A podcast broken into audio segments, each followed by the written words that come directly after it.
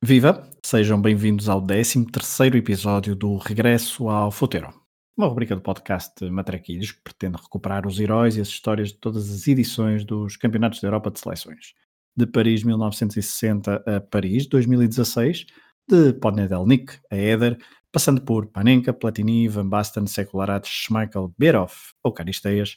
Serão 15 as nossas viagens de regresso ao Futeiro.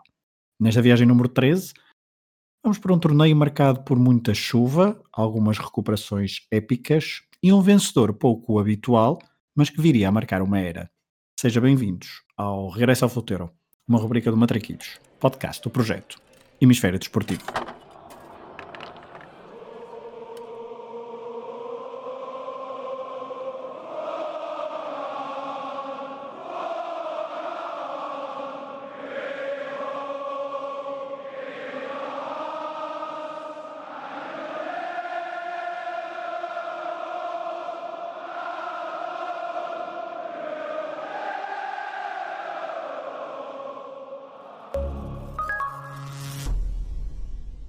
Olá, Rui.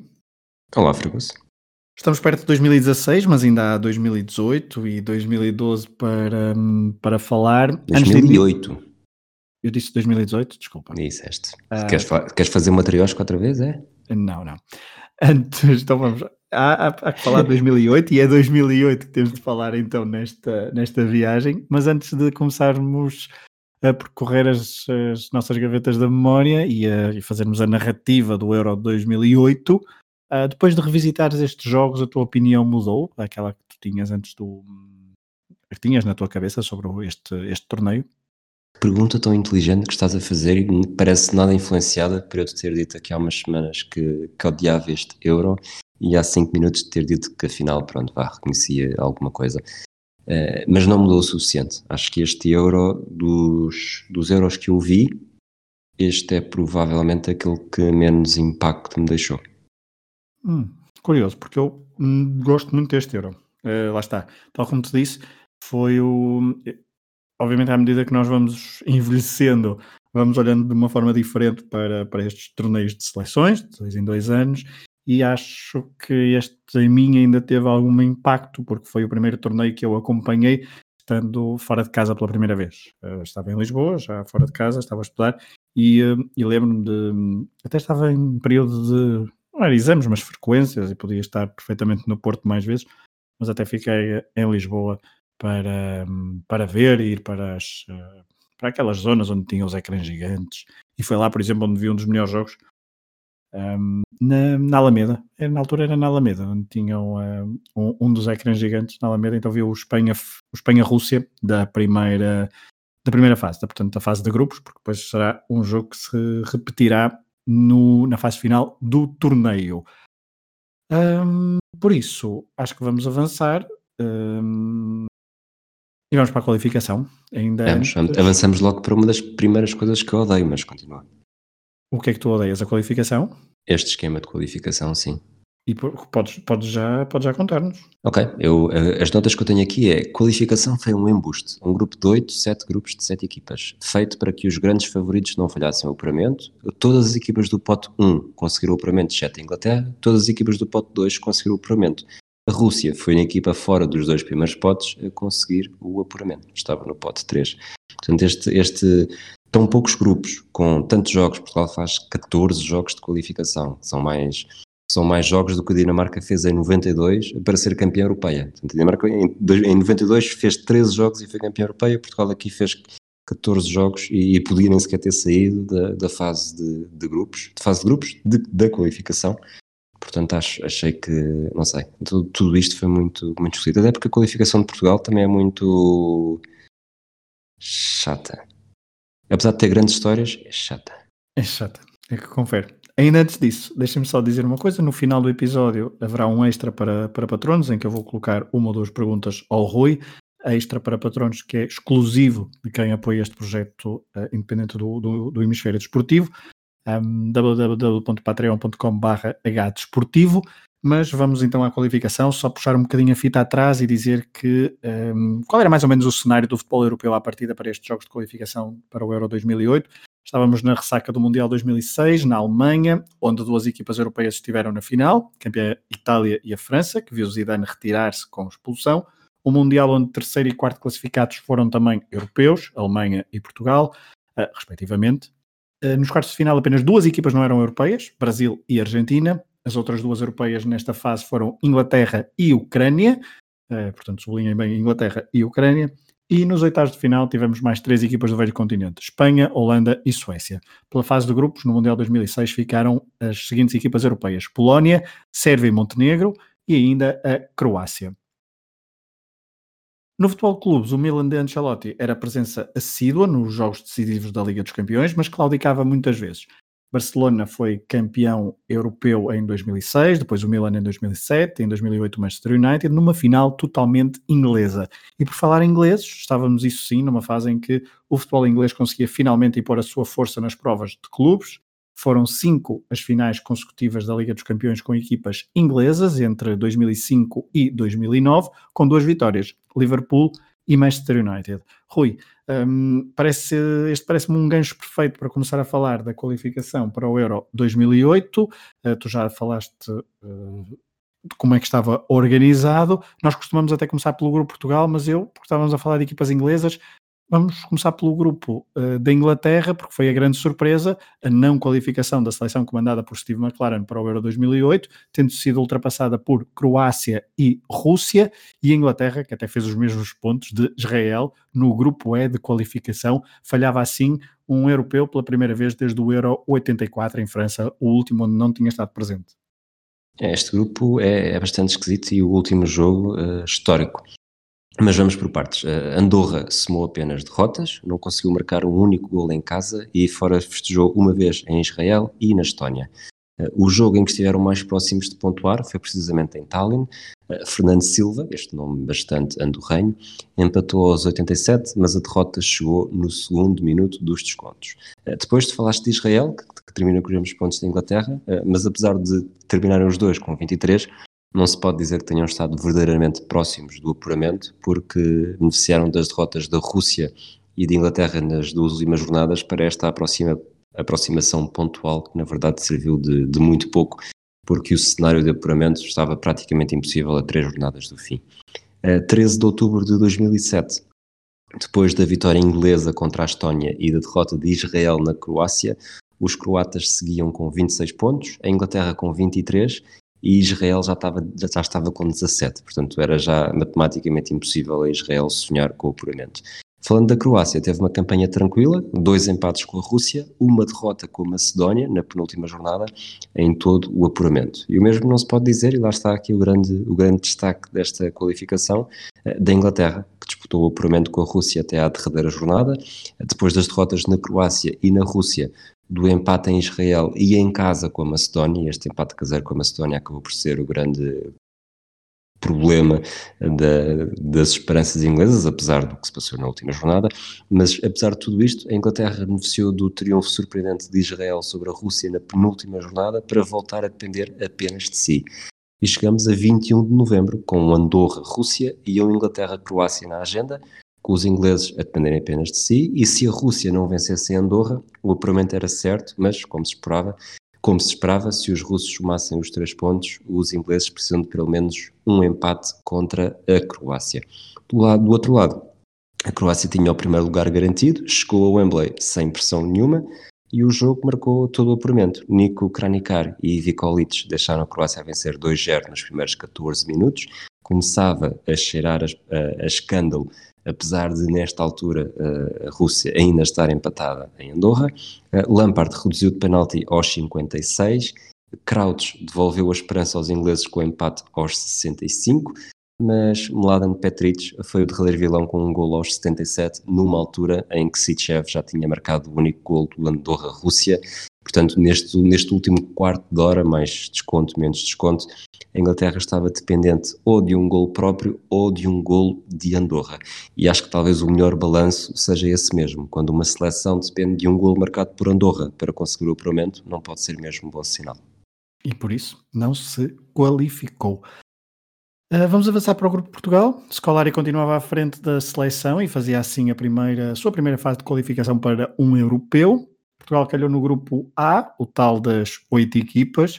Os adversários foram Arménia, Cazaquistão, Finlândia, Bélgica, Polónia, Sérvia e Azerbaijão. Rui, Portugal ficou em segundo, tendo vencido 7 vezes, empatado 6, perdido uma vez apenas, na Polónia, por 2-1, contra a equipa que venceu o grupo, numa fase de qualificação com alguns momentos marcantes, como a expulsão de Scolari frente à Sérvia, o gol de Quaresma frente à Bélgica, o gol de Mako Kula no Cazaquistão perto do fim, e numa fase de qualificação em que Scolari utilizou 35 jogadores. Como é que resumirias este apuramento português? Para além de chato, já disseste isso. Ora bem, Portugal com Scolari foi fiel ao seu estilo. É uma das frases que eu tenho aqui e acaba por ser uma boa descrição. Dizer que neste grupo com 8 equipas, portanto seriam 14 jogos, a Arménia e o Azerbaijão só fizeram 12. O conflito renasceu-se, o que voltou a ter repercussões agora no final de 2020, mas já nesta altura as duas equipas tiveram os dois jogos cancelados, porque na verdade também não haveria de fazer grande diferença. O Azerbaijão fica no último lugar do grupo com 5 pontos, a Arménia com 9, portanto era um pequeno, podia fazer diferença no lugar, mas não para o apuramento. Depois, Portugal não consegue derrotar nenhum dos 3 principais adversários. Em casa empatou com a Polónia a 2, com a Sérvia a 1, no tal jogo em que Scolari é expulso e agride Dragutinovic para defender o menino Quaresma, e depois há um outro empate com a Finlândia a 0, mas desse vamos falar um bocadinho mais à frente. Fora, além da derrota na Polónia com o tal bis de Eusébios Smolarek, batizado assim em homenagem a Eusébio de Silva Ferreira, empatou também a um golo na Sérvia e na Finlândia. A diferença para garantir o apuramento foi somar 22 dos 24 pontos restantes. Nos duplos duelos com a Bélgica, uma Bélgica ainda muito diferente daquela que é agora, Cazaquistão, Arménia e Azerbaijão, Portugal cedeu apenas pontos na viagem à Arménia, fazendo lembrar o apuramento para o Mundial 98. Aqui foi empate a um golo, na altura foi um empate a 0 e com um penalti falhado por Oceano. Exemplificando, a Sérvia perde na Bélgica e no Cazaquistão e também empata na Arménia, e a Finlândia fora só conseguiu ganhar mesmo na Polónia, que é um grande resultado, e no Cazaquistão, mas depois de resto nunca conseguiu vencer. No meio desta maratona de jogos, Portugal só carimbou o apuramento num nulo, com a Finlândia na última jornada, no Estádio do Dragão, em que a derrota deixaria Portugal na terceira posição e fora da fase final. Portanto, se a Finlândia vencesse, era a Finlândia que passava. O jogo ficou marcado pela estreia de Pep, o segundo, vamos chamar-lhe, brasileiro de nascimento, a atuar pela seleção nesta década depois de Deco. Ronaldo foi o melhor marcador da campanha portuguesa com 8 golos, Eusébios Smolarek o melhor do grupo com 9. E Eusébios Smolarek foi o terceiro melhor marcador de toda a campanha de qualificação de todos os grupos. Vamos para o grupo B, Rui, muito rapidamente. Tínhamos os dois finalistas do Mundial 2006, França e Itália, que se apuraram num grupo onde a Ucrânia, que até vinha de um bom Mundial, voltou a demonstrar que não queria muita coisa com os europeus. Eu aqui mais uma vez começo pelo fim. As Ilhas Faroé nem com 12 jogos conseguiram pontuar, só fizeram 4 golos. Curiosamente, um em cada um dos jogos contra a Itália, depois um na Lituânia e outro na Geórgia. O duelo ia ser entre os dois finalistas do Mundial, França e Itália. A França faz 4 pontos nos jogos com a Itália, mas mesmo assim fica em segundo, porque a Itália, tirando os jogos com a França, só voltou a perder pontos com a Lituânia em casa, também é um jogo surpreendente. Já a França perde os 2 jogos com a Escócia e empata na Ucrânia. Estas 2 derrotas da França com a Escócia faz com que a Escócia sonhe, tanto a Escócia termina no terceiro lugar com 24 pontos a 2 da França. As contas estiveram abertas até novembro, tudo ficou decidido no dia 17, portanto a última jornada. A Escócia seguia com 24 pontos, ia para o derradeiro jogo e recebia a Itália com 23 pontos e menos um jogo. A França tinha 25 e ainda teria de jogar na Ucrânia. Disse que era o último jogo, isto é o penúltimo jogo. A Escócia estava obrigada a vencer para conseguir o apuramento, até porque o empate traria uma vantagem enganadora, uma vez que a Itália despedir-se do apuramento em casa com as Ilhas Faroé, e ninguém esperava que as Ilhas Faroé criassem grande surpresa. Luca Toni, neste de Escócia-Itália, marcou no segundo minuto e acabou por matar as aspirações escocesas num jogo que ficou 2-1 para os italianos, com Panucci a garantir o triunfo nos descontos. A Escócia acaba assim por pagar cara a derrota na Geórgia na jornada anterior. Falando de goleadores, Thierry Henry foi o melhor do grupo com 6, enquanto o lendário georgiano Shota Arveladze marcou 5, numa altura em que já levava 34 anos. Vamos avançar para o grupo C, onde a campeã europeia Grécia tinha Tinha acabado de falhar o apuramento para o Mundial 2006, mas nesta fase de qualificação não brincou em serviço. Beneficiando de bom ranking e bom sorteio, foi a equipa com mais pontos em toda a qualificação, perdendo um jogo e empatado outro. De resto, tudo vitórias num grupo onde a luta pelo segundo lugar foi até à última jornada, mas foi na penúltima que a Turquia ultrapassou a Noruega. E a Grécia chega a estar suspensa provisoriamente desta qualificação por suposta ingerência do governo. O governo grego teve de aprovar não diria uma cláusula, mas uma adenda à Constituição para garantir, para satisfazer a FIFA e permitir que a Grécia pudesse voltar a participar ao entrar na qualificação da melhor forma. Como tu disseste, a Grécia é grande dominadora, somou apenas um empate na Noruega a 2 golos e uma derrota humilhante em casa com a Turquia por 4-1, e foi precisamente entre estas duas seleções, Turquia e Noruega, que se decidiu o segundo apurado. A 17 de novembro, com 2 jornadas por disputar, a Noruega seguia com 20 pontos, enquanto a Turquia tinha 18, e além de um Noruega-Turquia, ainda havia um Malta-Noruega e um Turquia-Bósnia.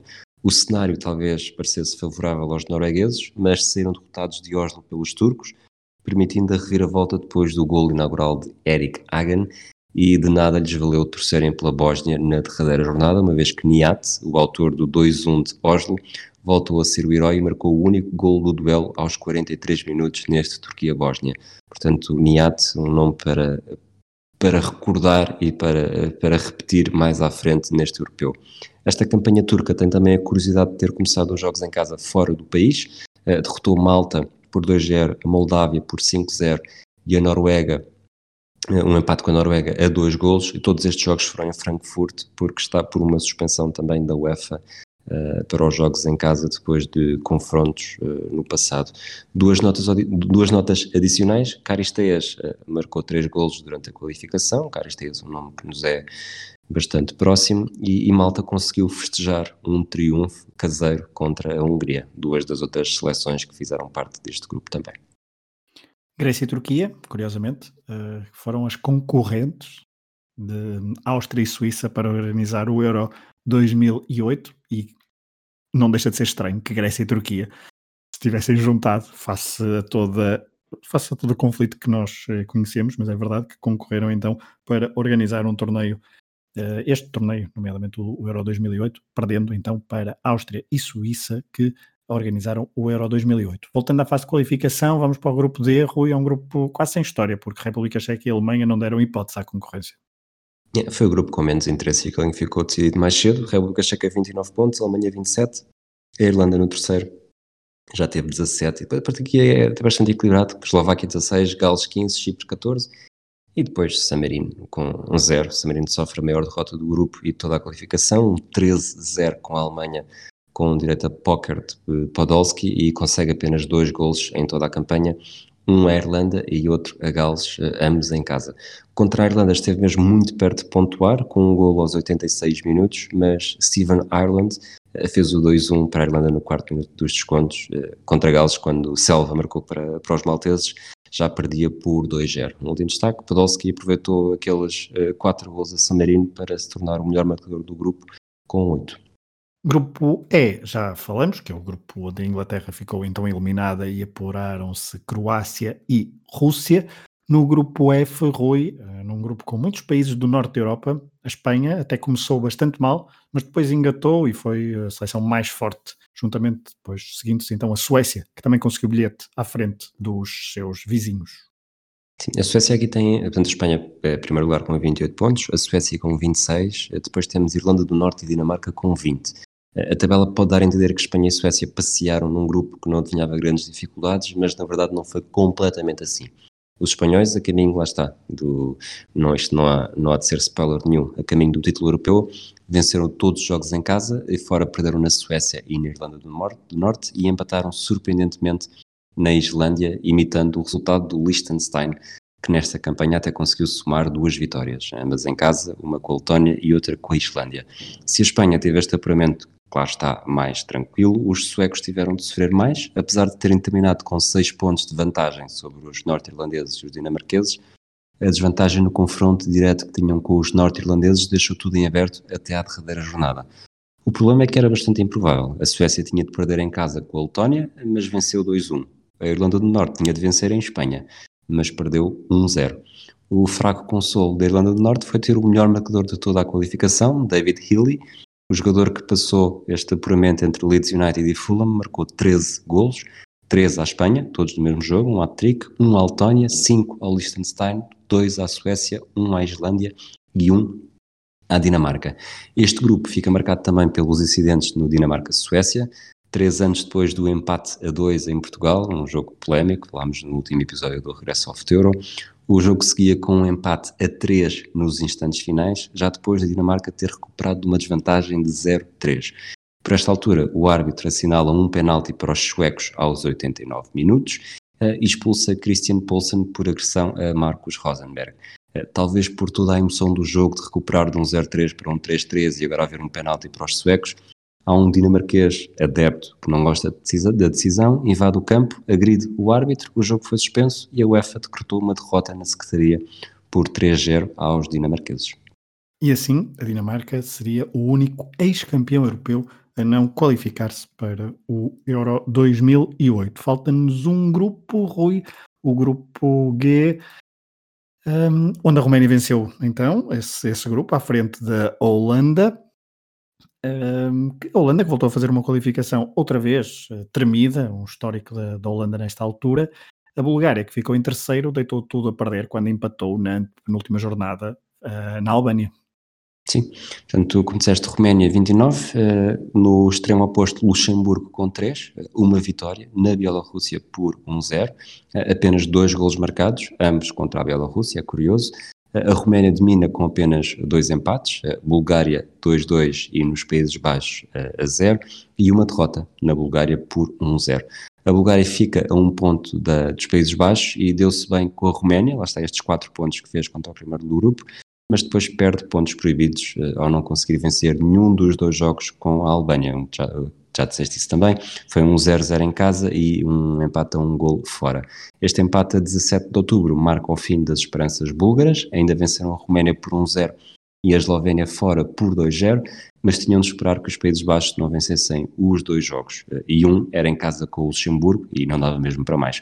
O apuramento parece ainda mais equilibrado porque já depois do 1-0 ao Luxemburgo e com o apuramento garantido, os Países Baixos perderam na deslocação à Bielorrússia por 2-1. Não sei se gostaste que eu consegui, acho que só disse Holanda uma vez neste grupo. É verdade, e vamos tentar dizer Países Baixos mais vezes. Vamos fazer, portanto, sumariando, Polónia estreava-se numa fase final de um europeu, onde estariam todas as ex-campeãs europeias, com exceção da Dinamarca. A grande ausência, surpreendente, digamos assim, era a Inglaterra, que não se apurou, e a Polónia não seria a única estreante, porque os austríacos, que co-organizavam o torneio, também se estreavam em fases finais de europeus. A fase final, que tal como em 2000, seria então co-organizada, Suíça e Áustria, jogos disputados em 8 cidades, 4 suíças, Genebra, Zurique, Basileia e Berna, e na Áustria as 4 cidades foram Salzburgo, Innsbruck, Klagenfurt e Viena, palco da final.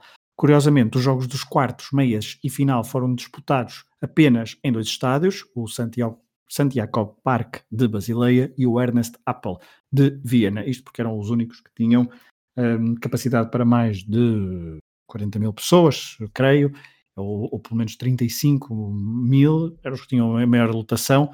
Estamos a falar de um europeu bastante low cost, digamos assim, porque não houve construção de estádios novos, em contraste, claro, com o que tinha acontecido 4 anos antes em Portugal. Não houve equipas de arbitragem portuguesas, apenas o Olegário Benquerença marcou presença como 4º árbitro.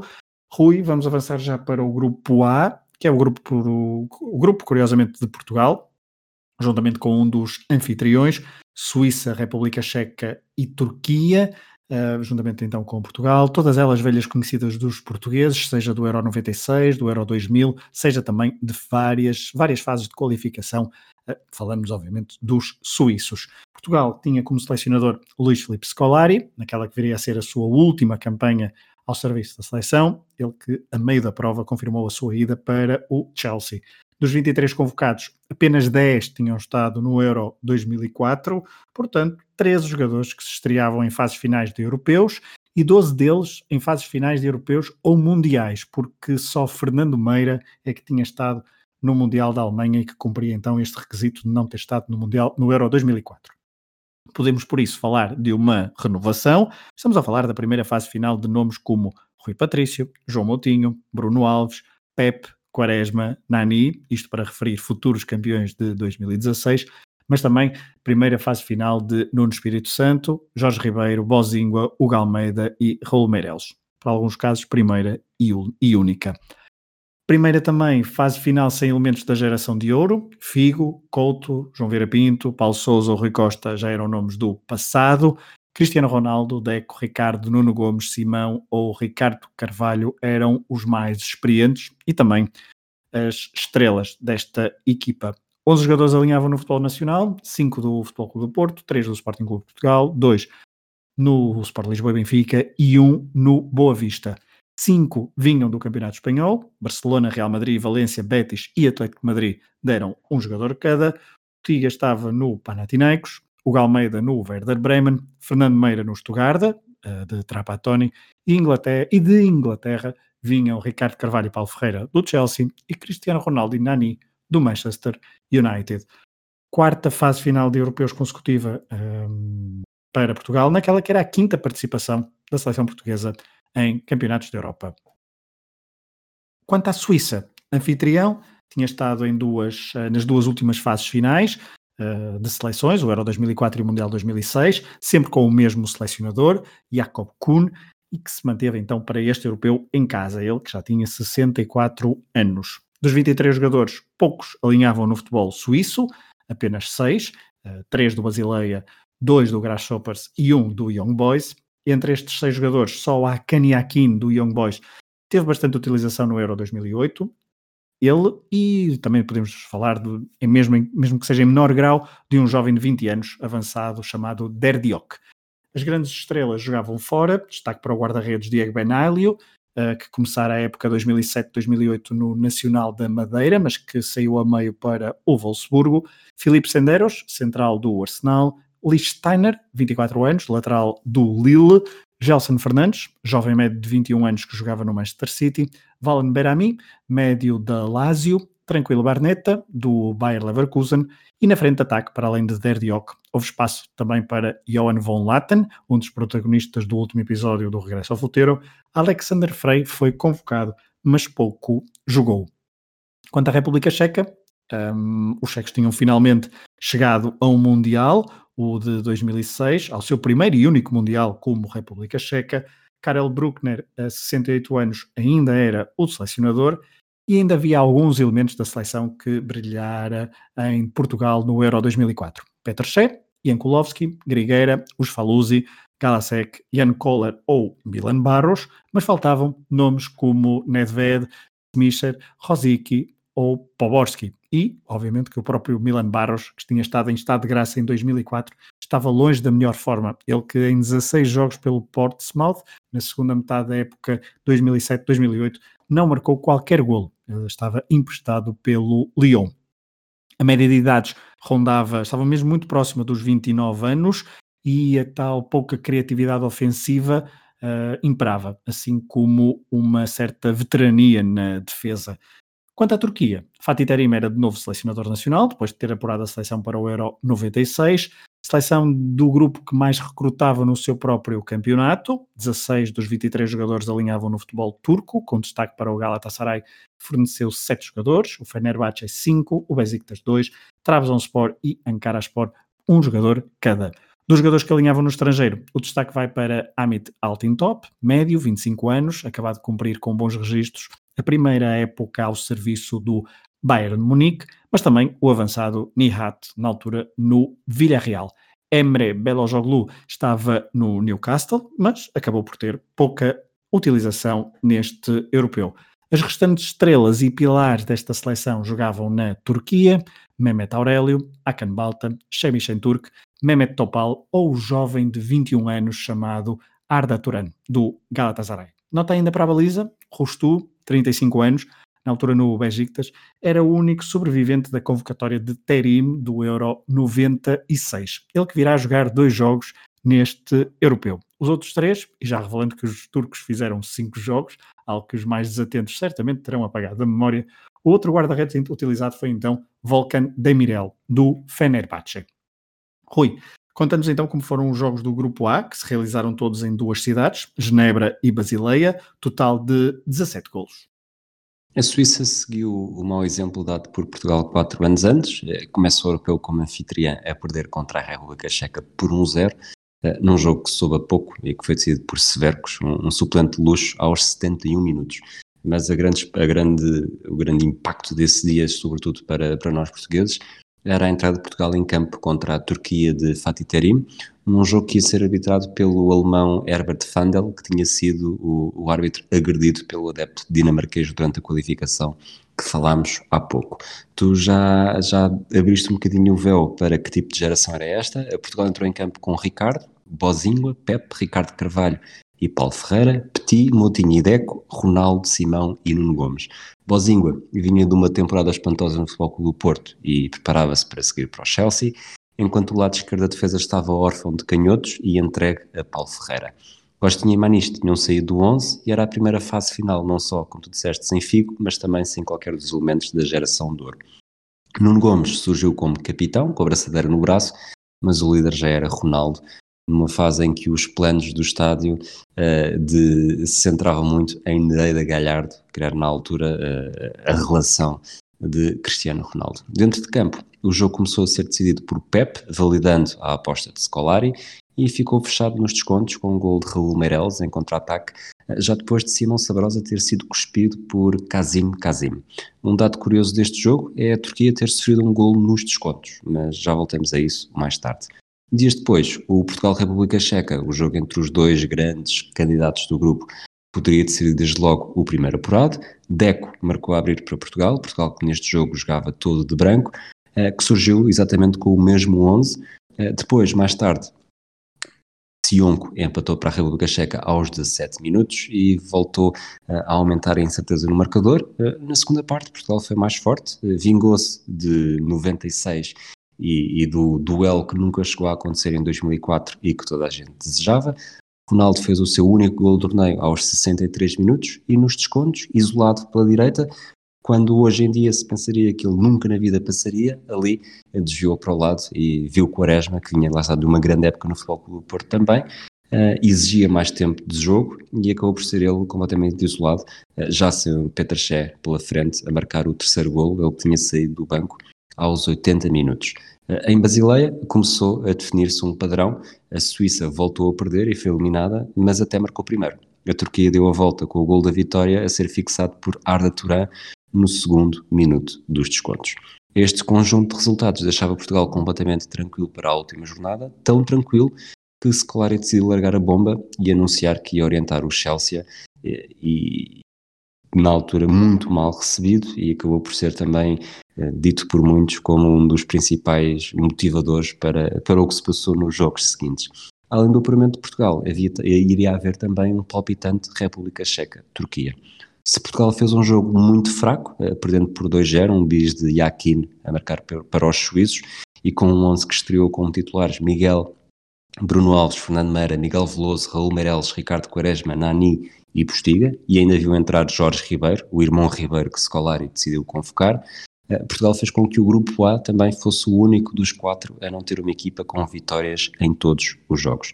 Independentemente do resultado de Portugal, os olhos estavam todos em Genebra, porque República Checa e Turquia tinham ambas 3 pontos, ambas 2 golos marcados e ambas 3 golos sofridos. A UEFA tinha critérios específicos definidos que passavam pelo ranking, pelo fair play e pelo sorteio para desempatar, mas tudo mudaria se este desempate tivesse de ser entre 2 equipas que jogassem entre si na última jornada. E foi precisamente isso que aconteceu. Portanto, se houvesse um empate entre a República Checa e a Turquia, nos 90 minutos, iria haver não um prolongamento, mas logo uma série de penaltis. Com os olhos dos adeptos por todo o mundo a desejar por este cenário inédito, a República Checa partiu na pole position, chegou ao 2-0 com gols de Jan Koller aos 34 e Jaroslav Plazil aos 62, mas depois, no quarto de hora final, os turcos foram turcos.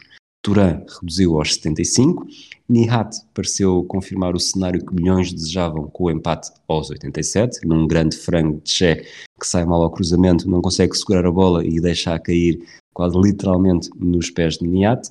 E quando já toda a gente esfregava, inclusive aos comentadores britânicos, as mãos a pensar em penaltis, Nihat voltou a marcar novamente aos 89, apurando de forma histórica a Turquia para os quartos de final. Falava-vos do frango de Petr Şeh, algo que vai ser constante neste europeu. Esse jogo foi jogado sobre bastante chuva e também pode ter contribuído isso para o erro de Petr Şeh. Vamos para o grupo B do outro organizador, até algo estranho, porque eram grupos que se cruzavam. Portugal e Turquia então esperariam adversários deste grupo B, que tinha Áustria, Alemanha, Polónia e Croácia, um grupo politicamente e socialmente muito tenso. Tínhamos aqui dois estreantes, os tais únicos desta fase final, e comecemos pela aquela seleção que é estreante e também simultaneamente anfitriã. A Áustria, desde 1998 que não participava numa fase final, estava longe de ter uma geração talentosa de jogadores. O selecionador era Josek Ikersberger, de 60 anos, no cargo desde 2006. Ele que já tinha ocupado o lugar de selecionador no final dos anos 80, tendo estado inclusivamente no Mundial de 90, onde ficou pela fase de grupos. 13 jogadores alinhavam no campeonato austríaco. O Rapid Viena com 4 jogadores era o clube mais representado, depois com 2 jogadores cada o Salzburgo, Áustria Viena e Sturm Graz. Com apenas um jogador, Lask Linz, Áustria Karten e Mattersburg. Entre os jogadores que alinhavam no campeonato austríaco, destacamos o jovem defesa de 21 anos, Sebastian Prodl, um jovem de 22 anos do Mattersburg, chamado Christian Fuchs, ele que depois sairia nesse verão para a Alemanha, antes de chegar ao Leicester, onde se viria a sagrar-se campeão inglês. Mas era no estrangeiro onde estavam as principais estrelas da equipa. Em Portugal jogava Roland Linz, avançado do Braga, ex-Boa Vista, e que terminou a carreira mais tarde no Belenenses. O guarda-redes do AEK, Jürgen Macho, era um ex-Sunderland e ex-Chelsea. O defesa Martin Stranzel, 28 anos, do Spartak de Moscovo, ou o jovem avançado de 21 anos do Werder Bremen, Martin Harnik, que estava a começar a construir uma carreira interessante no futebol alemão, eram também outras das principais, não as únicas, figuras de relevo desta seleção austríaca. A Alemanha tinha novo selecionador, Jürgen Klinsmann, que liderou a verdadeira revolução e rejuvenescimento da Mannschaft, saiu após o terceiro lugar no Mundial 2006, e o seu adjunto, Joachim Löw, foi o escolhido pela federação. Hans-Dieter Flick e Andreas Kopka, 2 dos seus adjuntos. Joachim Löw tinha assim então a sua primeira fase final num país onde até já tinha sido feliz como treinador, isto porque em 2001-2002 foi campeão austríaco pelo Tirol Innsbruck. Só 4 jogadores alinhavam fora da Alemanha: Michael Ballack, do Chelsea, David Odonkor, do Betis, Metzelder, do Real Madrid, e Jens Lehmann, guarda-redes titular do Arsenal e da seleção. Na baliza, destaque para a convocatória de Robert Enke, guarda-redes do Hannover e ex-jogador do Benfica e Barcelona, por exemplo. Apesar da renovação, havia muitos jogadores do núcleo duro desta Alemanha de 2008 que já tinham jogado no Euro 2004. Philipp Lahm, Thorsten Frings, Arne Friedrich, Ballack, Schweinsteiger, Miroslav Klose ou Lukas Podolski. Fora estes, destaque para a estreia em fases finais de Mário Gomes. O Bayern Munique era o clube mais representado, com 5 jogadores. Seguia-se o Werder Bremen, com 4. Olhando em retrospectiva para o pós-2008, esta equipa de Löw, do Euro 2008, ainda era de transição, pensando já nos sucessos da segunda década do século XXI. A Croácia estava na sua segunda fase final consecutiva de europeus. O selecionador era o jovem de 39 anos Slaven Bilic, jogador que enquanto jogador esteve no Euro 96 e no Mundial de 98 e que chegou à seleção croata como selecionador então depois do falhanço do Mundial 2006, ele que na altura orientava a seleção de sub-21. Apenas 3 jogadores alinhavam em clubes croatas, 2 no Dinamo de Zagreb e 1 no Hajduk Split. O jogador de Split chama-se Nikola Kalinic, 20 anos na altura, apesar de ter sido pouco utilizado neste europeu de 2008. Do Dinamo de Zagreb vinham 2 médios, o número 8, Ognan Vukojevic, 24 anos, jogou apenas 97 minutos no Euro 2008, mas havia um tal de Luka Modric, número 14, ou seja, número de craque, tinha 22 anos. Nesse verão de 2008 daria o salto para o Tottenham, depois de jogar 3 jogos do Euro 2008. Era uma seleção com bastante jovens promissores. Ivan Rakitic, 20 anos, estava no Schalke 04, Korluka, 22, estava no Manchester City, ou ainda Niko Kranjčar, médio de 23 anos, do Portsmouth. Depois, havia uma série de jogadores talentosos e já com créditos firmados no futebol europeu. Dario Srna, 26 anos, estrela do Shakhtar Donetsk, Pletikosa, guarda-redes do Spartak Moscovo, Simonic, defesa do Hertha de Berlim, Daniel Pranich, do Eran Vin, que mais tarde viria a ser jogador do Sporting Clube Portugal, e ainda os avançados Ivan Klasnitz, do Werder Bremen, e Vikolic, do Hamburgo, e Mladen Petric, do Dortmund. Os mais experientes eram Niko Kovac, 36 anos, que jogava no Salzburgo, e o irmão, Robert Kovac, 2 anos mais novo, que alinhava no Dortmund. 6 jogadores vinham do campeonato alemão, que era o mais representado nesta seleção croata, que era apontada como uma outsider para o Euro 2008. Por fim, a Polónia, a outra estreante do grupo e também do Euro 2008, tinha estado nos 2 últimos mundiais, onde nunca tinha passado da fase de grupos, olá paleta, selecionador, uma velha raposa do futebol europeu e mundial, Leo Benacker, que se estreava em europeus, depois de ter estado no Mundial de 90 como selecionador do seu país, os Países Baixos, e em 2006 como selecionador de Trindade e Tobago. 7 jogadores alinhavam no campeonato polaco, os restantes espalhados pela Europa, e alguns eram nomes conhecidos e respeitados do futebol europeu, mas poucos, para não dizer nenhum, pertenciam à elite do futebol continental. Na baliza, Artur Boruc era o guarda-redes titular, que jogava no Celtic e que tinha a concorrência de Lukas Fabianski, na altura do Arsenal. Já havia um Lewandowski, mas não era Robert, mas sim o médio defensivo do Shakhtar Donetsk, Mariusz Lewandowski, 29 anos. Na defesa, Marcin Wasilewski, 28 anos, do Anderlecht, e também um próximo futuro campeão do Leicester. No ataque, um nome conhecido do futebol português, Marek Saganowski, ex-jogador do Vitória de Guimarães e, por esta altura, no Aalborg. E outro homem de ataque, já falado hoje aqui neste episódio, Eusebius Smolarek, ex-jogador do Feyenoord e do Borussia Dortmund, que em 2007-2008 jogava no Racing Santander. Rui, como é que foram estes jogos do grupo que se disputaram em Viena e Klagenfurt? Se a Suíça foi eliminada como anfitriã com apenas 3 pontos no grupo A, com o precioso auxílio de Portugal, a Áustria conseguiu fazer ainda pior no grupo B, somando apenas 1 ponto nos jogos que fez com a Croácia, com a Alemanha e com a Polónia. De facto, austríacos e polacos só conseguiram pontuar no jogo entre si, um empate a 1 golo na segunda jornada, com Ivica Vastic a assegurar o ponto austríaco com 1 golo no terceiro minuto dos descontos e na marca dos 11 metros. De resto, a Alemanha e a Croácia confirmaram o favoritismo.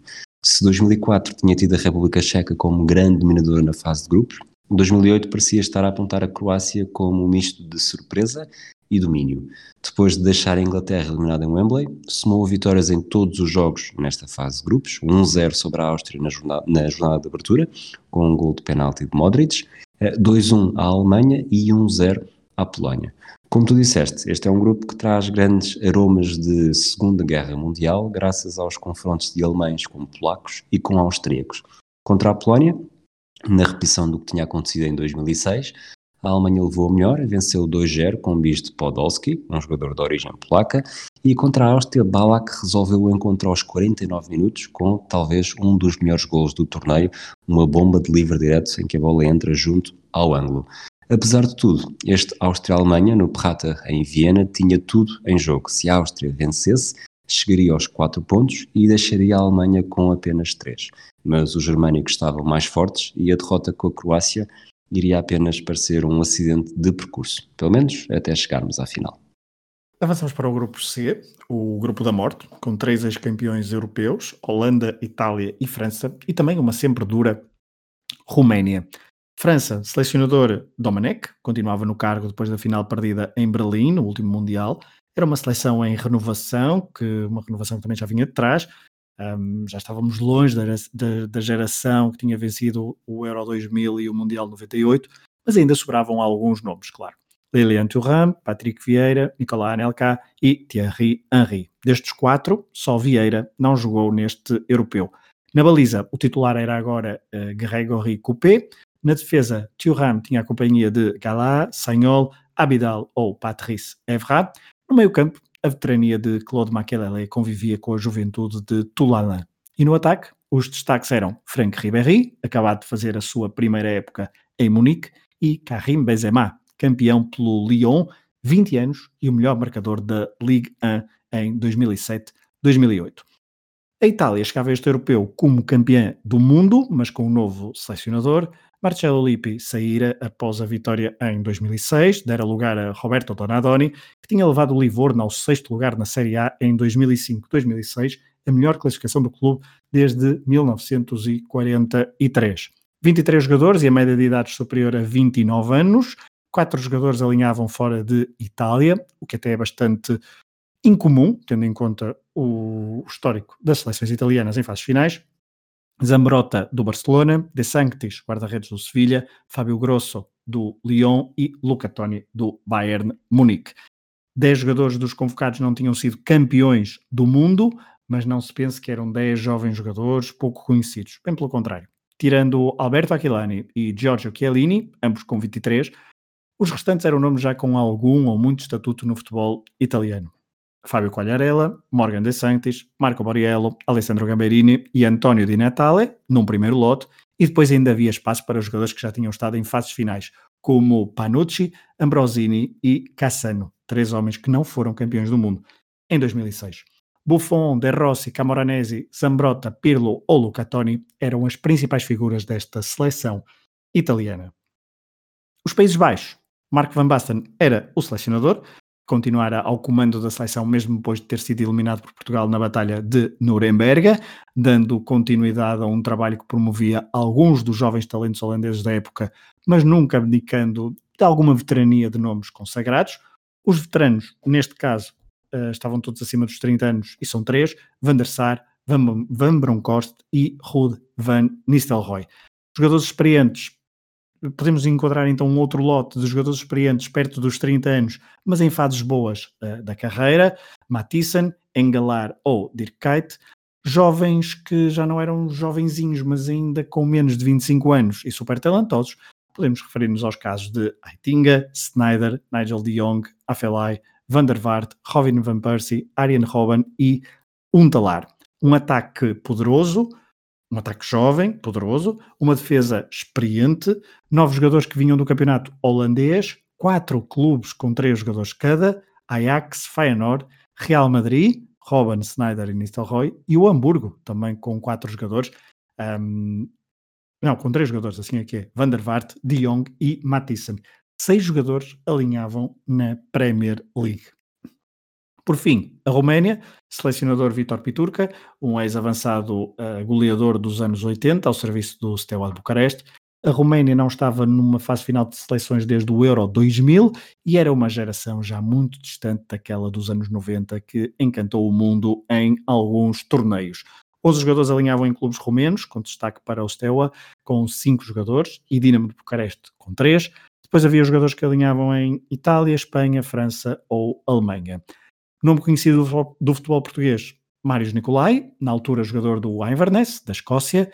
O ex-avançado do Sporting era, no entanto, aos 27 anos, suplente nesta seleção do seu homónimo Daniel Nicolai e de uma das estrelas da Roménia neste europeu, Adrian Mutu, jogador da Fiorentina.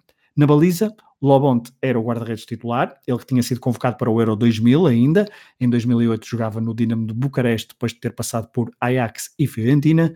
Curiosamente, os jogadores que foram convocados para o Euro 2008 e que tinham estado no Euro 2000 são as principais figuras desta Roménia. Já falamos de 2, Lobont e Mutu, mas ainda há Cosmin Contra, Cristian Chivu e Florentin Petre. Rui, vamos aos jogos do grupo C, que se disputaram na Suíça, em Zurique e em Berna. Este grupo era o grupo da morte, com, como disseste, França, Itália, Roménia e Países Baixos, e houve um dominador com 9 pontos, Países Baixos, com 3 vitórias em 3 jogos, 9 golos marcados e apenas 1 sofrido. Depois de um fantástico 3-0 à campeã do mundo em título, que começou logo com um golo que fez correr muita tinta sobre a eventual posição irregular de Van Nistelrooy, porque na altura estava um jogador italiano deitado no chão fora de campo. Portanto, vejam o lance e digam-nos o que é que acham. Nistelrooy fez 1-0, ok, já achas fora de jogo. Schneider fez o 2-0, Bronkhorst o 3-0, e depois desta vitória folgada, os Países Baixos reiteraram a mensagem com um 4-1 à França, mais uma vez com grandes golos, sobretudo de Schneider a fazer o quarto golo. Depois, no jogo supostamente mais fácil, teoricamente mais fácil, venceram a Roménia por 2-0. Na primeira fase final sem Zidane, a seleção francesa desiludiu, só conseguiu um ponto no jogo de estreia, ao somar um nulo com a Roménia, e mesmo assim, na última jornada, o segundo lugar continuava em aberto, com 2 pontos, fruto de 2 empates com a França e Itália. A Roménia perdeu com os Países Baixos e ficou de fora desta luta, deixando assim o resultado do França-Itália a assumir importância total no final, tal como em Berlim em 2006, e desta vez, novamente, a Itália levou a melhor. O empate iria deixar a Itália, Roménia e França todos com 2 pontos e obrigava a fazer contas mais complicadas, mas os italianos nem quiseram arriscar e até aproveitaram a expulsão de Abidal aos 24 minutos, que deixou a França coxa. Pirlo fez 1-0, De Rossi fez o 2-0, num livre que aproveitou um desvio junto à barreira. Fecharam as contas e garantiram o apuramento para a fase seguinte, atrás dos Países Baixos. Posso-me ter escapado, mas não sei se destacaste o penalti de Buffon, defendido frente à Roménia. E não destaquei, mas realmente estava aqui para destacar também, não foi apenas um penalti defendido, foi um grande penalti defendido. É verdade. Ou uma grande defesa penalti. Penalti batido por Mutu, que daria na altura a vitória aos romenos, mas Buffon segurou o empate frente então à seleção de Mutu e depois carimbou a passagem aos quartos de final com essa tal vitória frente aos franceses. Países Baixos e Itália esperavam então adversários que vinham do grupo D, com Espanha, Rússia, Suécia e Grécia. Os campeões europeus em título voltavam a encontrar os espanhóis numa fase de grupos e vamos começar precisamente pelos gregos. O selecionador Otto Rehhagel, 69 anos, herói nacional, mesmo após ter falhado o apuramento para o Mundial de 2006, que se realizou na sua terra natal e onde até há uma forte comunidade grega. Média de idades, 29 anos, mas houve uma espécie de renovação de jogadores entre os dois europeus. 13 jogadores convocados para o Euro 2008 não tinham estado na convocatória de 2004, 13.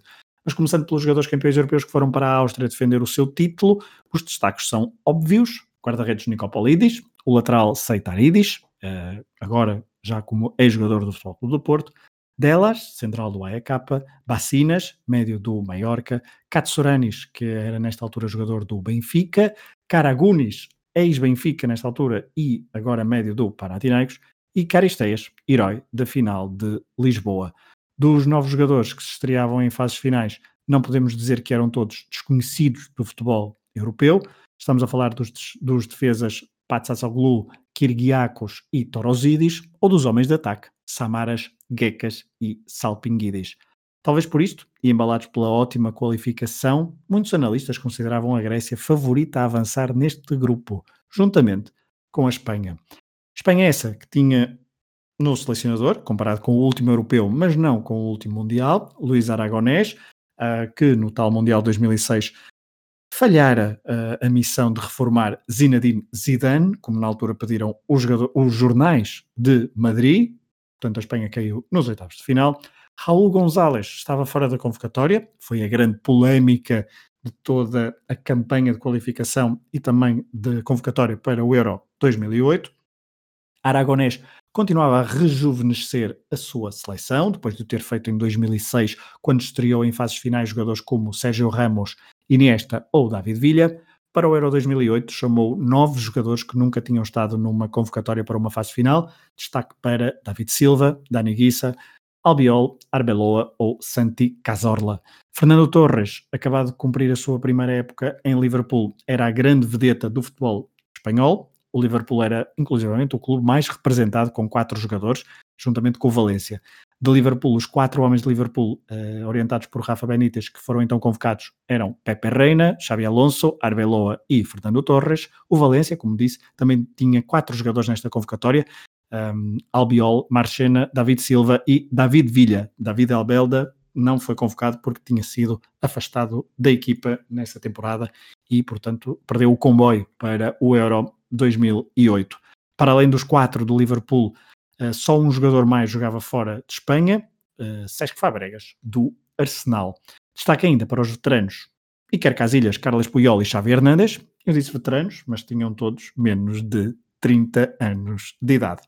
A Suécia, desde o Euro 2000, que estava sempre presente nas grandes competições, o selecionador era apenas agora Lars Lagerbäck. 5 jogadores vinham de clubes suecos, com destaque para Anders Svensson, médio de 31 anos do Elfsborg, Marcus Alback, avançado de 34 anos, e ainda, claro, obviamente, Henrik Larsson, 36 anos, que jogava nesta altura no Helsingborgs. Os destaques eram, curiosamente, os mesmos de 2004, Isaksson na baliza, Mellberg na defesa, Ljungberg e Karlström no meio-campo, Zlatan no ataque, onde agora também tinha a companhia de Johan Elmander, do Toulouse. Pouca renovação face às últimas convocatórias, médios e avançados talentosos, uma defesa menos forte comparada com outros setores da equipa, a Suécia, mesmo assim, era sempre um osso duro de roer para os seus adversários nas fases finais. Por fim, a Rússia, selecionador Gus Hiddink, 61 anos, depois de ter estado no Mundial 2006 com a Austrália, no Mundial 2002 com a Coreia do Sul, no Mundial 98 com a sua seleção neerlandesa, Gus Hiddink estava assim no seu segundo europeu, depois de também ter orientado os Países Baixos no Euro 96 em Inglaterra. 23 jogadores, todos alinhavam na Rússia, média de idades 26 anos. Akinfeev era o guarda-redes, ainda com 22 anos, mas já um nome em voga no futebol europeu, fruto das boas campanhas do CSKA nos couve nas competições internacionais, com destaque para a vitória em Lisboa, na Taça UEFA, frente ao Sporting. CSKA que dava 5 jogadores, para além de Akinfeev, os defesas e irmãos Berezuski, e também o outro defesa Ignashevich, para além de Yuri Zhirkov. O Zenit de São Petersburgo, que com Dick Advocat, outro neerlandês, tinha acabado de vencer a Taça UEFA na final frente ao Rangers, em Manchester, também dava 5 jogadores. O guarda-redes suplente Malafaev, o lateral Anuikov, os médios Shirokov e Zirianov e a estrela do ataque Andrei Arshavin, 27 anos. Destaque ainda para o homem-golo do Spartak Moscovo, 26 anos, Roman Pavlyuchenko, para o médio do Dinamo de Moscovo Igor Semchov, ou ainda para o nome mais forte do Lokomotiv, Diniar Bilialetdinov, médio de 23 anos, um dos mais veteranos, por outro lado, era Sergei Shemak, 32 anos, do Rubin Kazan, ele que teve bastante peso nesta campanha russa do Euro 2008. Ou seja, havia uma distribuição bastante equitativa entre os principais clubes russos, não havia muitos jogadores acima dos 30 anos, apenas 3, e a maior parte deles andava na casa dos 25, 28 anos, muitos deles com experiência internacional nas competições da UEFA. Rui, vamos aos jogos. Ambos. O 4-1 da Espanha à Rússia no jogo inaugural foi o melhor cartão de visita da equipa de Luís Aragonés. Um hat-trick de David Villa, um deles depois de uma assistência brilhante de Iniesta, acho que foi logo um 1-0. Depois Fabregas fecha a contagem nos descontos e um sinal claro de que esta Espanha poderia estar talhada para algo mais do que para as constantes desilusões das edições anteriores, uma vez que desde 1984 que não atingia as meias finais de uma grande competição, fosse europeu ou mundial. A campeã europeia Grécia mostrou que 2004 foi algo sem continuação, perdeu na estreia com a Suécia, com mais um fantástico gol de Ibrahimovic, a abrir caminho para o triunfo por 2-0. A aventura do grupo D estaria reservada às duas primeiras seleções, Espanha e Rússia. No entanto, Ibrahimovic voltou a marcar na segunda jornada, forçando um empate momentâneo com a Espanha, mas David Villa resolveu nos descontos, confirmando a Espanha como um assunto sério. Já a Rússia, depois do atropelo na jornada inaugural, bateu a Grécia pela segunda fase final consecutiva, desta vez por 1-0, graças a um gol de Konstantin Zirianov e depois de um erro defensivo grego que não se viu em 2004. Na derradeira jornada, a Espanha vingou-se da Grécia de 2004, deixou Caristeias inaugurar o marcador e com uma equipa repleta de segundas escolhas, deu a volta com um grande gol de De La Red aos 61 e um de Dani Guisa aos 88. Finalmente, no jogo que decidia o segundo classificado, Rússia e Suécia tinham o coração nas mãos. Como a Suécia tinha conseguido um melhor resultado com a Espanha, precisaria apenas de um empate, mas esta Rússia tinha uma palavra a dizer nesta fase final e venceu por 2-0, com gols de Pavlyuchenko e de Arshavin. Concluída a fase de grupos, vamos avançar para o jogo dos quartos de final, e o primeiro jogo logo dos quartos de final foi um Alemanha-Portugal, o jogo, uma repetição de algo que tinha acontecido no Euro 2000, mas ainda mais recentemente, o jogo da terceira e quarto lugares no Mundial 2006. O jogo onde, Rui, eu me recordo, entre os vários jogos que Portugal fez com a Alemanha neste período, e do período, vamos dizer, desde 84, sabe? Eu ia dizer do período onde nós éramos vivos, mas 84 ainda não éramos. O problema é, 85, já eras vivo no gol do Estugarda? Já, se calhar já. No gol de Carlos Manuel do Estugarda, exatamente. Aliás, o Carlos Manuel marcou para me dedicar pelo meu primeiro ano de vida. Obviamente. Portanto, desde 85 até 2008, diria que este jogo era onde Portugal era mais favorito. Mas mesmo assim, a defesa portuguesa não esteve à altura. Dirias que era mais favorito aqui do que em 2000, por exemplo? Já numa terceira jornada em que... Uma terceira jornada com todas as alterações. Sim, diria que sim. Eu, por acaso... Eu vou agora, não vamos chegar a falar desse jogo, pelo menos no regresso ao futuro. Aquele em que eu estava supostamente com mais confiança foi no Mundial 2014, portanto aquele jogo em que perdemos 4-0, em que Portugal perdeu 4-0. Sei, eu também estava a falar até 2008, mas por acaso é interessante falar desse Mundial, mas fica para outra rubrica. Portanto, aquele Mundial em que a Alemanha vence, eu estava bastante confiante para Portugal vencer esse primeiro jogo, mas ignorando essa parte...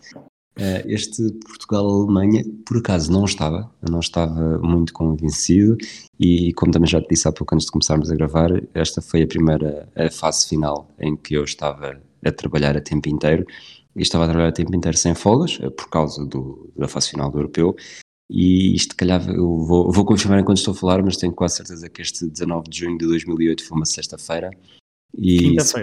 Quinta-feira, se Portugal perdesse, eu não trabalhava na sexta-feira. Portanto, teria direito já à minha primeira folga depois daquele período de 3 semanas, 2 semanas e meia sem folgar. Portanto, posso confessar que esta derrota foi talvez a derrota de eliminação de uma fase final que menos me custou durante todo este período.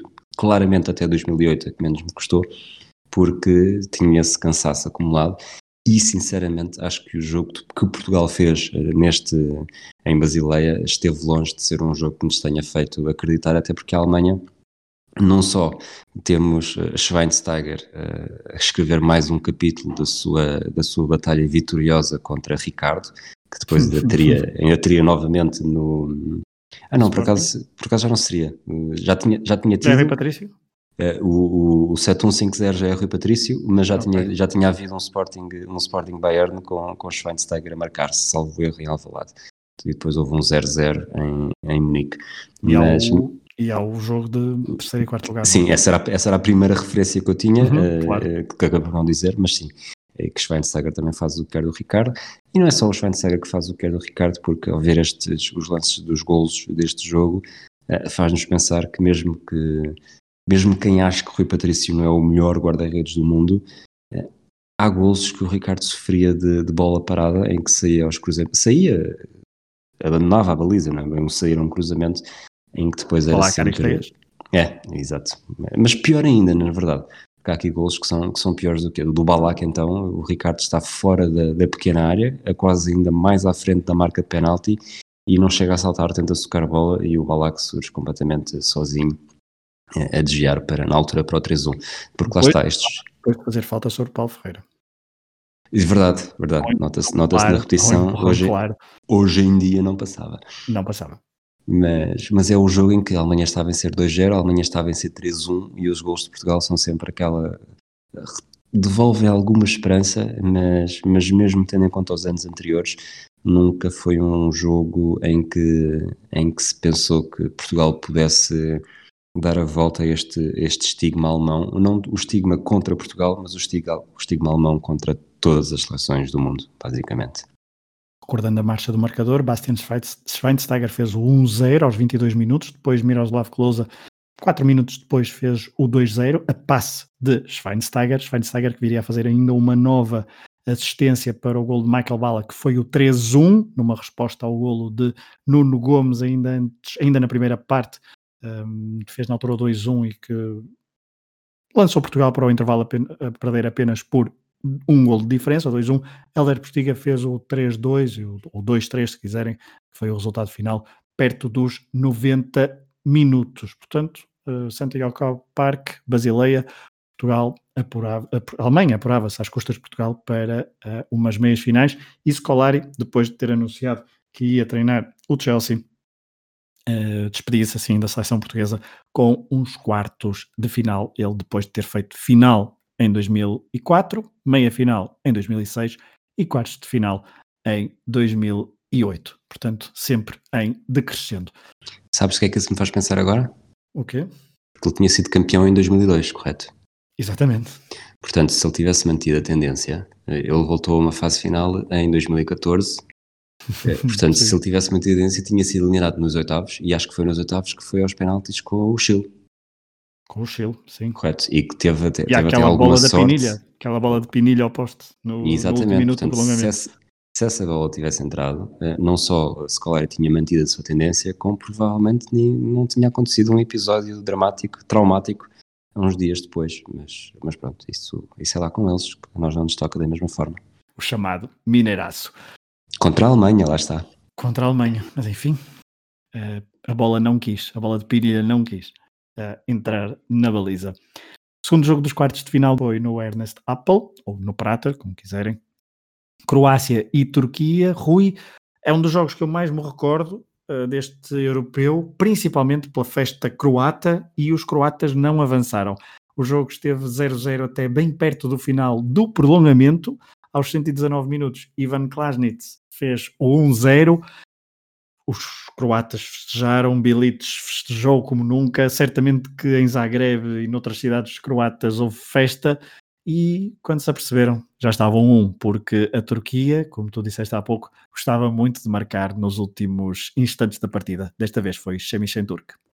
Foi, e até o comentador britânico, naquele vídeo que se vê, que dá para ver os gols todos do europeu, quando o Klasnić, que é um jogador que o associou a Werder Bremen, não sei se era no Werder Bremen que chegava nesta altura, mas tenho ideia de ter passado por lá, em que ele tem uma história também um bocado dramática, porque, exatamente, em 2007 teve de se fazer um transplante de rim, e a saúde dele estava muito, muito periclitante, e este golo, na altura, lembro-me de ter associado, não necessariamente merecer mais do que os outros, mas era um dado curioso ter sido ele a marcar aos 119, e o comentador britânico diz, e de certeza que agora vão seguir em frente, não há de ser depois deste golo que acontece. Mas a Turquia, lá está, foi igual a si mesma, marcou no segundo, portanto aos 120 mais 2, portanto, mais uma, daquelas, estamos a juntar todas as derrotas mais dramáticas, esta está claramente no top, não sei se é um top 5, se é um top 10, mas o Şemi Şentürk empata, vão para penaltis, e depois aí eu acho que entramos naquela lógica de que parece que acontece sempre, ou pelo menos são esses que são os mais recordados, e se calhar também é por isso que temos essa ideia dos melhores jogadores que falharem penaltis. Para a Turquia, Turan, Şemi Şentürk e Hamit Altintop todos marcaram. Na Croácia, Modric falhou logo o primeiro, Rakitic falhou o terceiro, e Petric, que tinha sido não necessariamente o herói croata do Wembley, mas o vilão croata do Wembley, também falhou, só a Dario Srna conseguiu marcar, e é a Turquia que segue para umas meias finais.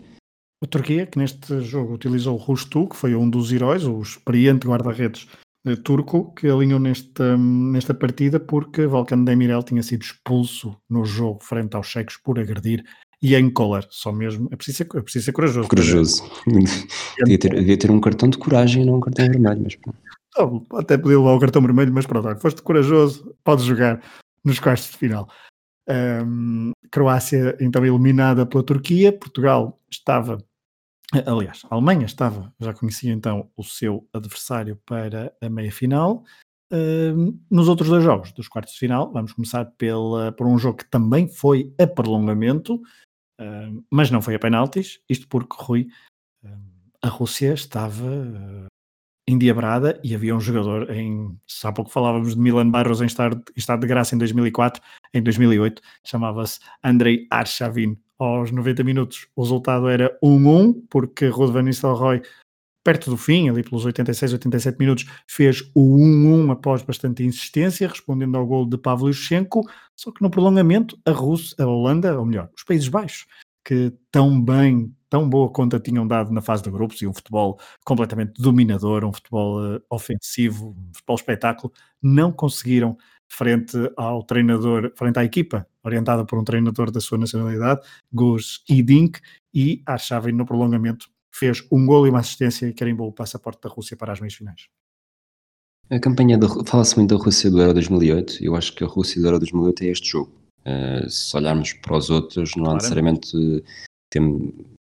a goleada com a Espanha a abrir, depois também não dá grande réplica na meia-final e bem, apura-se na fase de grupos, mas não é sem necessariamente um brilhantismo enorme, mas há este jogo contra os Países Baixos e não era por ser uns Países Baixos quaisquer, era por ser uma equipa que estava a jogar um futebol espetacular, que provavelmente poderia proporcionar aquilo que falámos no Euro 2000, que poderia ter sido se fosse uma final França-Holanda, França-Países Baixos, mas aqui não há dúvida que esperava-se tanto desta seleção que a Rússia ter conseguido fazer a surpresa deu ainda um destaque ainda maior à Rússia, portanto não é necessariamente com as devidas proporções, se estivermos a falar do Gondomar, dos Dragões Sandinenses, equipas que são tombas gigantes, não é equipa necessariamente que é muito boa, é um feito contra uma equipa muito boa que os eleva a um patamar diferente.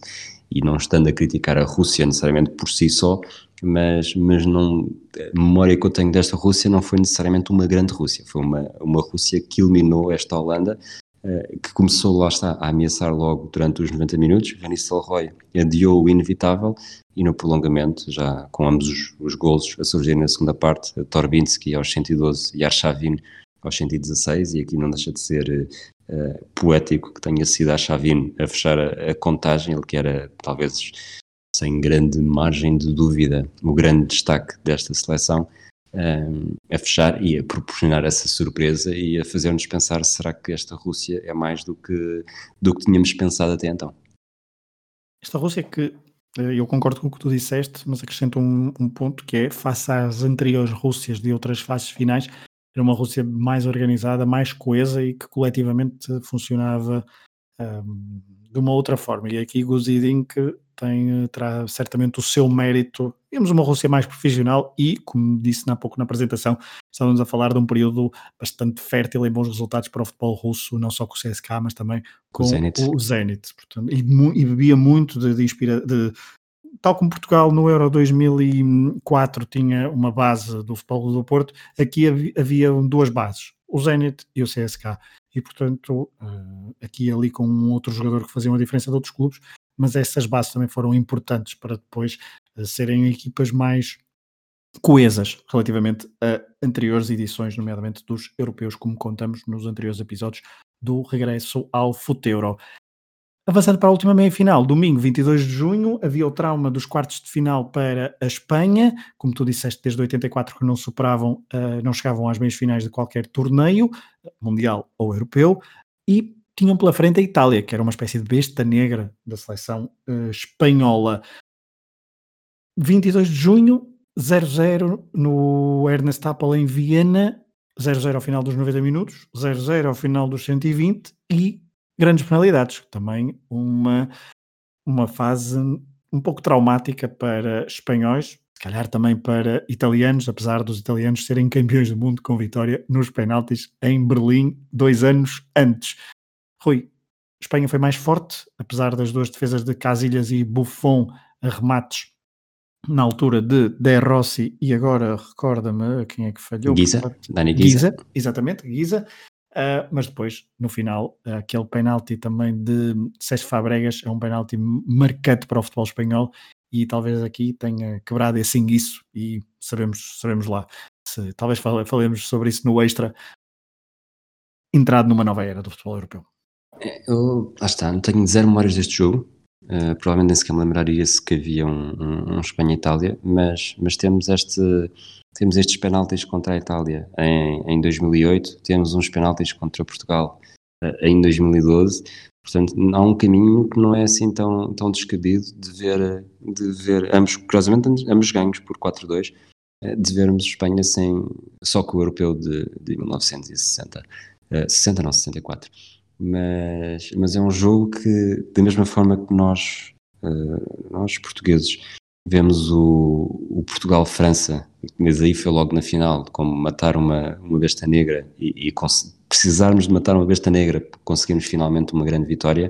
A Espanha sabia que tinha de passar por esta Itália para conseguir algo mais, e estamos a falar de 2008, portanto não se pode dizer, apesar desta equipa ter já Iniesta e Xavi, e se formos mais longe, tem David Villa também, e Puyol, mas não era o Barcelona, estava longe de ser o Barcelona como foi depois a Espanha de 2010 e a Espanha de 2012, mas era uma Espanha com Luís Aragonés, uma Espanha que tinha muito talento, e realmente uma Espanha que aproveitou da melhor forma o contexto para ir passando fase a fase. Não teve uma fase de grupos relativamente difícil, apesar de estar contra uma campeã europeia, contra uma equipa que chegou à meia-final. Se visto destas formas, era um grupo complicado. Teve a Itália logo aqui nos quartos de final, provavelmente um dos adversários mais complicados que poderia enfrentar, mas lá está, quando as coisas têm de acontecer, têm muita força, e estes penaltis acabaram por marcar também, eu diria até a maturidade de conseguir enfrentar estes momentos difíceis para chegar mais longe, e aí a Espanha não deixou nada a dever à Itália.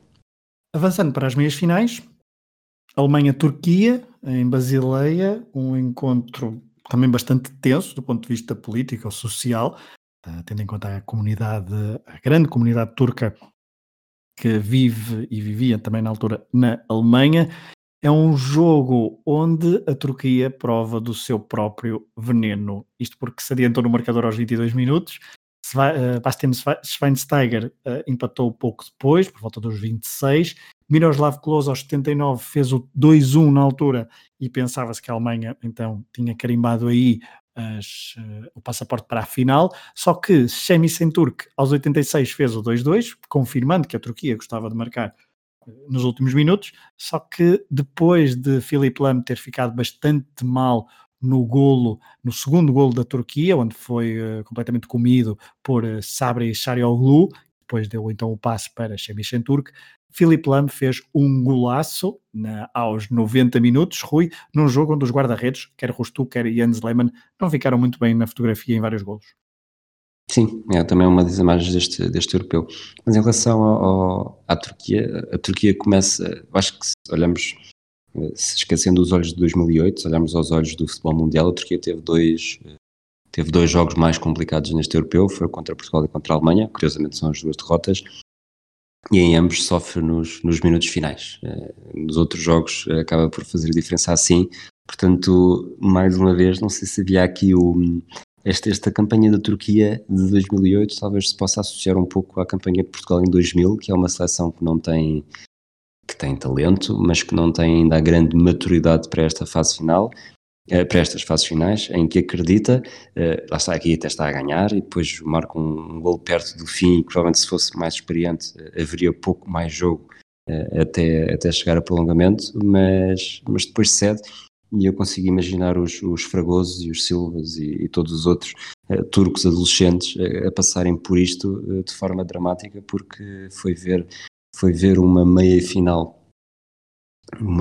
Meia-final? Desculpa, estou aqui a fazer confusão. Haver uma final tão perto, a possibilidade de uma final tão perto, e depois caírem porque, citando Gary Lineker, portanto, são 11 contra 11, e no final a Alemanha, neste caso pelo Lahm, também um jogador que acaba por marcar grande parte desta geração germânica de sucesso, acaba por ser ele a levar a Alemanha para a final. A Turquia, que neste jogo não contou, por exemplo, com Arda Turan e uma série de jogadores que estavam castigados e lesionados. Não foi a Turquia mais forte deste europeu a nível de jogadores que Fatih Terim poderia ter alinhado por causa então dessas condicionantes. Mas a Alemanha então carimbava. Diz. Eu estava agora também a fazer a ponte para o Mundial 2002, que acaba por ser... Sim. Estava a pensar se esta meia-final da Turquia tinha sido o ponto mais alto. Eu acredito que a meia-final e o terceiro lugar no Mundial em 2002 tenha sido mais alto ainda. E mesmo aí, olhando para a campanha que a Turquia fez, Portanto, na fase de grupos perde com o Brasil e depois entre a Costa Rica e a China tem uma vitória e um empate, e na fase eliminar também não tem nenhum jogo que seja, portanto vence o Japão por 1-0, tem uma vitória contra o Senegal que acaba por ser, como dizer, mítica de alguma forma, porque é com um gol de ouro aos 94, também muito emocionante. Depois meios finais Brasil, e aí volta a tocar outra vez a realidade. Portanto, a Turquia, as suas duas grandes campanhas não se podem dizer necessariamente tenham sido campanhas históricas ao nível da qualidade dos adversários, mas sobretudo históricas ao nível da epicidade dos jogos que tiveram de ter. E este europeu, então, assim o provou, quer a favor, quer contra, com este gol de Philipp Lahm, que carimbou a vitória da passagem da Alemanha à final de um europeu, algo que não acontecia desde 1996. Recordemos que em 2000 e em 2004 a Alemanha fez 6 jogos nas fases finais dos europeus e não tinha vencido qualquer jogo. Neste europeu conseguiu quebrar esse enguiço, custou, mas porque até começou a perder frente à Croácia, corrijo-me, foi o primeiro jogo, agora estou a confundir, não sei se foi o primeiro jogo. O primeiro jogo da Alemanha? O primeiro jogo da Alemanha foi contra a Polónia, exatamente. Sim, foi, sim, portanto, sim. Exato.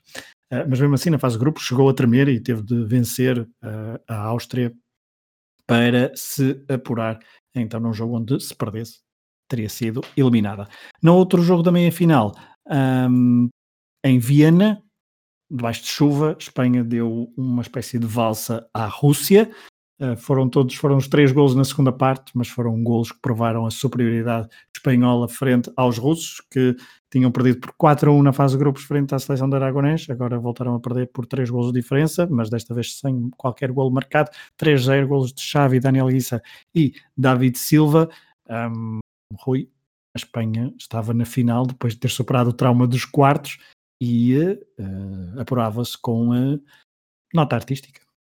Canto artística, e lá está, a Espanha fazia, eu não lhe vou chamar serviços mínimos, mas era se partisse como favorito ou se partisse como mínima candidata, não havia as desilusões de 98, por exemplo, a derrota com a Nigéria que surpreendeu, não, se a Espanha partia como favorita, confirmava esse favoritismo. E mais uma vez, este 0-3 da Rússia vai ao encontro daquilo que eu disse há pouco, que é, a Rússia foi praticamente aquele outro jogo. A Rússia do Euro 2008, sendo semifinalista, tem um jogo e depois tudo o resto, basta ver que nos 2 jogos contra a Espanha, portanto, sendo semifinalista, nos 2 jogos que fez contra a campeã europeia, marcou um gol, sofreu 7. Não é propriamente um grande cartão de visita, independentemente disso, é sempre preferível chegar a uma meia-final do que ficar nos quartos de final.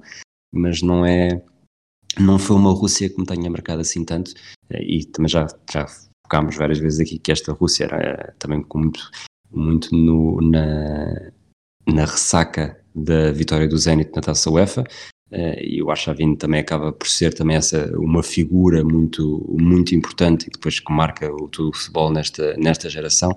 Ele que nesta altura já não... Aliás, nesta altura jogava no Zenit, depois acaba por sair para o Arsenal e continua a ser também uma figura que é reconhecida sobretudo por este ano e meio e o que fez, não só no Zenit como na seleção, mas lamento, e provavelmente o João Amorim ficará muito sólido com aquilo que eu estou a dizer, mas não é mesmo uma Rússia que me tenha ficado no coração, independentemente de ter sido provavelmente a melhor Rússia do século XXI. Claramente. Eu acho que a Arshavin tem um lado algo místico, porque já tinha 27 anos, mas tem aqui uma grande aparição, quer com o Zenit, quer com a seleção, e depois vai para a Inglaterra e tem a carreira que tem, onde até chega a marcar 4 golos, não é? Em Anfield Road, num jogo de loucos, e diz, portanto, há assim uma série de episódios que fazem da Arshavin uma espécie de figura algo mística, que poderia ter sido, mas não foi, e talvez seja o maior talento russo do século XXI, mas que não cumpriu com as expectativas e com algumas exibições que fez, nomeadamente neste Euro 2008. E é um russo, desculpa, que e agora fazendo também a transição para a União Soviética e para os episódios do Governo do Leste, portanto, se quem não percebe a referência pode ser um bocado complicada, mas percebe-se pela ideia. Eu acho que é um jogador que vai mais ao encontro da União Soviética de Romantsev e Cherenkov, do que da União Soviética de Lobanovsky e de é quase difícil estar a destacar só um nome daqueles da década de 80, mas seja Damianenko, seja Blokin, era um jogador muito mais, ou seja, era um jogador que seria estrela numa equipa orientada por Romantsev, e se calhar nem calçaria com exatamente. Vamos avançar para o jogo da final. Foi em Viena, domingo, 29 de junho de 2008, Alemanha frente à Espanha. A Alemanha alinhou, portanto, Joachim Löw alinhou o seguinte 11: Jens Lehmann, Arne Friedrich, Philipp Lahm, Mertesacker e Christoph Metzelder. Depois Thorsten Frings, Bastian Schweinsteiger, Michael Ballack e Thomas Hitzelsperger. Sim, aqui é, não é? Hitzelsperger. Hitzelsperger. Um jogador histórico também. Um jogador histórico. Mais pelo que depois acabou por pronunciar depois de acabar a carreira do que pelo que fez dentro de campo, mas tem uma história muito importante. Muito importante, e para quem não sabe, foi alguém que assumiu a sua homossexualidade, correto? Eu estou a pensar bem. Exatamente. Sim.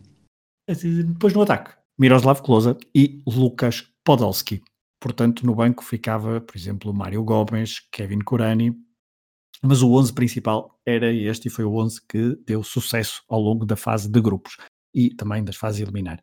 Do lado espanhol, Iker Casillas na baliza, Puyol à direita, Capdevila, Puyol à direita agora não, Sérgio Ramos à direita, Capdevila à esquerda, Puyol e Marchena no meio, Marcos Senna, David Silva, Andrés Iniesta e Xavi Hernández, Cesc Fabregas e depois só um homem avançado, Fernando Torres. David Villa, que foi o melhor marcador do Campeonato Europeu, ficou no banco. Eu não sei se estaria lesionado, porque ele nem chega a entrar. Ele marcou 4 golos, 3 no jogo contra a Rússia logo a abrir, depois também marcou um gol frente à Suécia, se não me engano, e depois não marcou mais nenhum gol, mas mesmo assim, com 4 golos, foi o melhor marcador deste Euro 2008. Ele sai aos 34 minutos da meia-final contra a Rússia, portanto diria que é... lesão.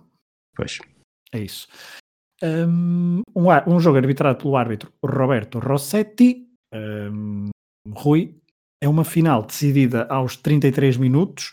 Não tenho grandes memórias de ser um jogo disputado e que a Alemanha tenha estado perto de vencer. A Espanha controlou o jogo, da ideia que eu tenho, controlou o jogo, chegou ao golo por Fernando Torres aos 33 minutos e, de certa forma, debaixo da chuva de Viena, carimbou uma primeira vitória de uma série que será histórica, que ainda voltaremos a falar no próximo episódio, que será quase é o final desta trilogia espanhola, mas ter sido Fernando Torres também a marcar o golo decisivo. Ele que era a grande figura pré-europeu, que durante a fase de grupos conseguiu marcar um golo, mas foi um bocadinho ofuscado por David Villa, mas depois, com um toque de classe à saída entre Lehmann e Lahm, conseguiu então dar um toque para o fundo da baliza e aos 33 minutos marcou o único golo da partida.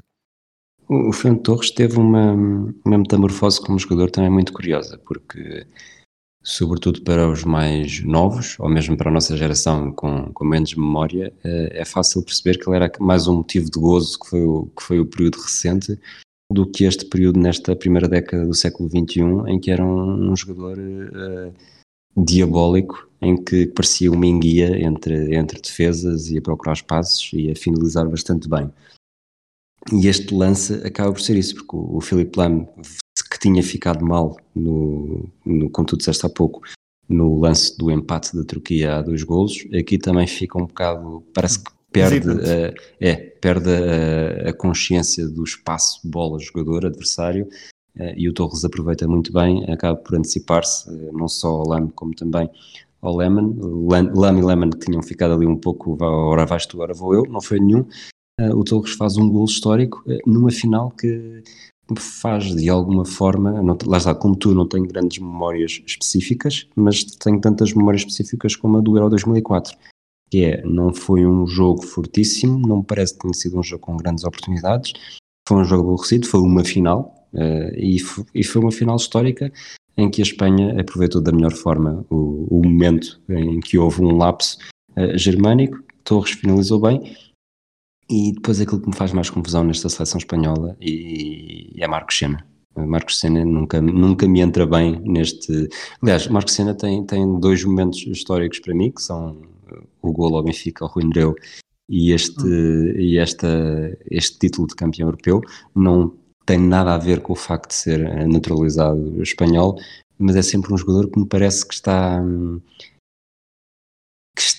é que está a mais, é um peixe fora d'água, sim, até porque depois, vamos olhar para esta seleção espanhola, Casillas segue sempre, não é? E é um histórico do Real Madrid. Não, aliás, do 11, desculpa dizer, do 11 é o único que não está no Mundial 2010 e que é campeão do mundo. Sim, mas mesmo é que não é só o Mundial 2010, são todos jogadores com imensa história. Tem o Torres, sim, claro. O David Silva continua a fazer história, o Fabregas é Fabregas, Xavi e Iniesta nem vale a pena dizer grande coisa. O Capdevila provavelmente entraria um bocadinho, esteve em 2010, pronto, já aí há uma diferença, provavelmente entraria um bocadinho nesta lógica do Marco Sena, mas o facto de ter passado por Portugal também ajuda. Marco Sena passou por Portugal, Sérgio Ramos e Casillas são Sérgio Ramos e Casillas. O Marco Sena parece aqui o jogador que... pronto. Se tivesse lá o Xabi Alonso, por exemplo, ele já seria... Ele entrou. Pois, exato, é exatamente por isso que eu estou a dizer o Xabi Alonso neste caso, mas é o odd man out. Mas era alguém que Luís Aragonés gostava muito, já o tinha convocado para o Mundial 2006, tinha dado alguma polémica. E que acrescentava imenso à Espanha, porque era um jogador com características muito, muito específicas e que nenhum destes jogadores, Iniesta, Xavi, mesmo Xabi Alonso, obviamente não são exatamente a mesma posição, mas era um jogador com características únicas no meio campo, mas que para mim, lá está, tenho esta... empanquei com ele. E eu compreendo, claramente.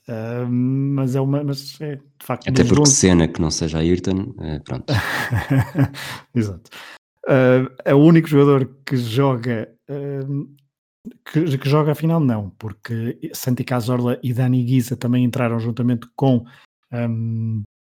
Xabi Alonso, e Dani Guisa não foi convocado para o Mundial 2010 e Santi Cazorla também não, mas do 11 titular é o único, Marcos Sena então, que depois não é campeão do mundo, e os outros todos têm quase todos um grande papel na fase final do Mundial 2010, curiosamente, onde a Espanha também por 1-0 voltou a derrotar a Alemanha num jogo das meias finais, portanto a Alemanha também sempre algo azarada neste percurso. No próximo episódio voltaremos a falar muito de Espanha 2012 e falaremos de uma final que foi bem mais interessante do que esta entre Alemanha e Espanha.